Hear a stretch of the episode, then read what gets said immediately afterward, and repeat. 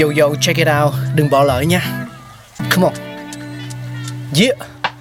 Thankful we got con người sáng tạo mà sống dồi dào tình tuổi trời sao vương cao là tích tắp phát minh đầy ắp xây đắp tương lai có một không hai nhưng liệu có ai còn nhớ dùng Xin được gửi lòng biết ơn vô hạn đến những con người không ngừng sáng tạo, mang đến những phát minh mới thay đổi cuộc sống.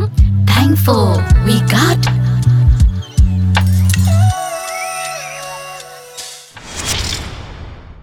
Xin chào mọi người, chúng ta đang quay trở lại với không gian khám phá những phát minh thú vị của loài người và tôi là Cáo. Bây giờ thì hãy cùng nhau khám phá một vật dụng quen thuộc mà tin rằng mỗi ngày chúng ta đều gặp nó, đó là tăm xỉa răng.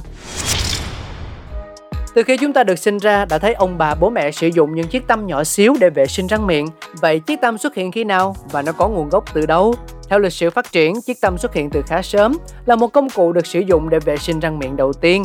Tăm xỉa răng cũng đã từng được nhiều người ưa chuộng, sử dụng như một biểu tượng sang chảnh, tạo nên cơn sốt khi người người ngậm tâm, nhà nhà dùng tâm. Tuy nhiên, hình dạng và nguyên liệu của chiếc tâm cũng biến đổi rất nhiều qua thời gian. Nguyên liệu của chiếc tâm thường rất phong phú. Trước đây có những chiếc tâm được làm từ gỗ, xương, ngà voi, vỏ sò. Tới thời kỳ kim loại, loại tâm được làm từ đồng mảnh, nhỏ và ra đời trong thế kỷ đầu tiên của thời kỳ đồ đồng ở miền Bắc nước Ý, cùng khu vực phía đông dãy Anh Phơ.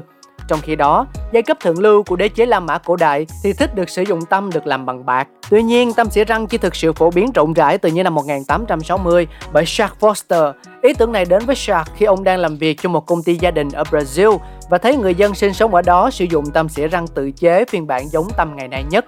Vốn là một người có đầu óc kinh doanh nhanh nhạy, ông nhanh chóng lên ý tưởng và lập kế hoạch sản xuất tăm xỉa răng số lượng lớn. Ông cũng đã đăng ký bản quyền và phổ biến sản phẩm của mình trên khắp nước Mỹ nhờ vào chiến lược tiếp thị khôn ngoan.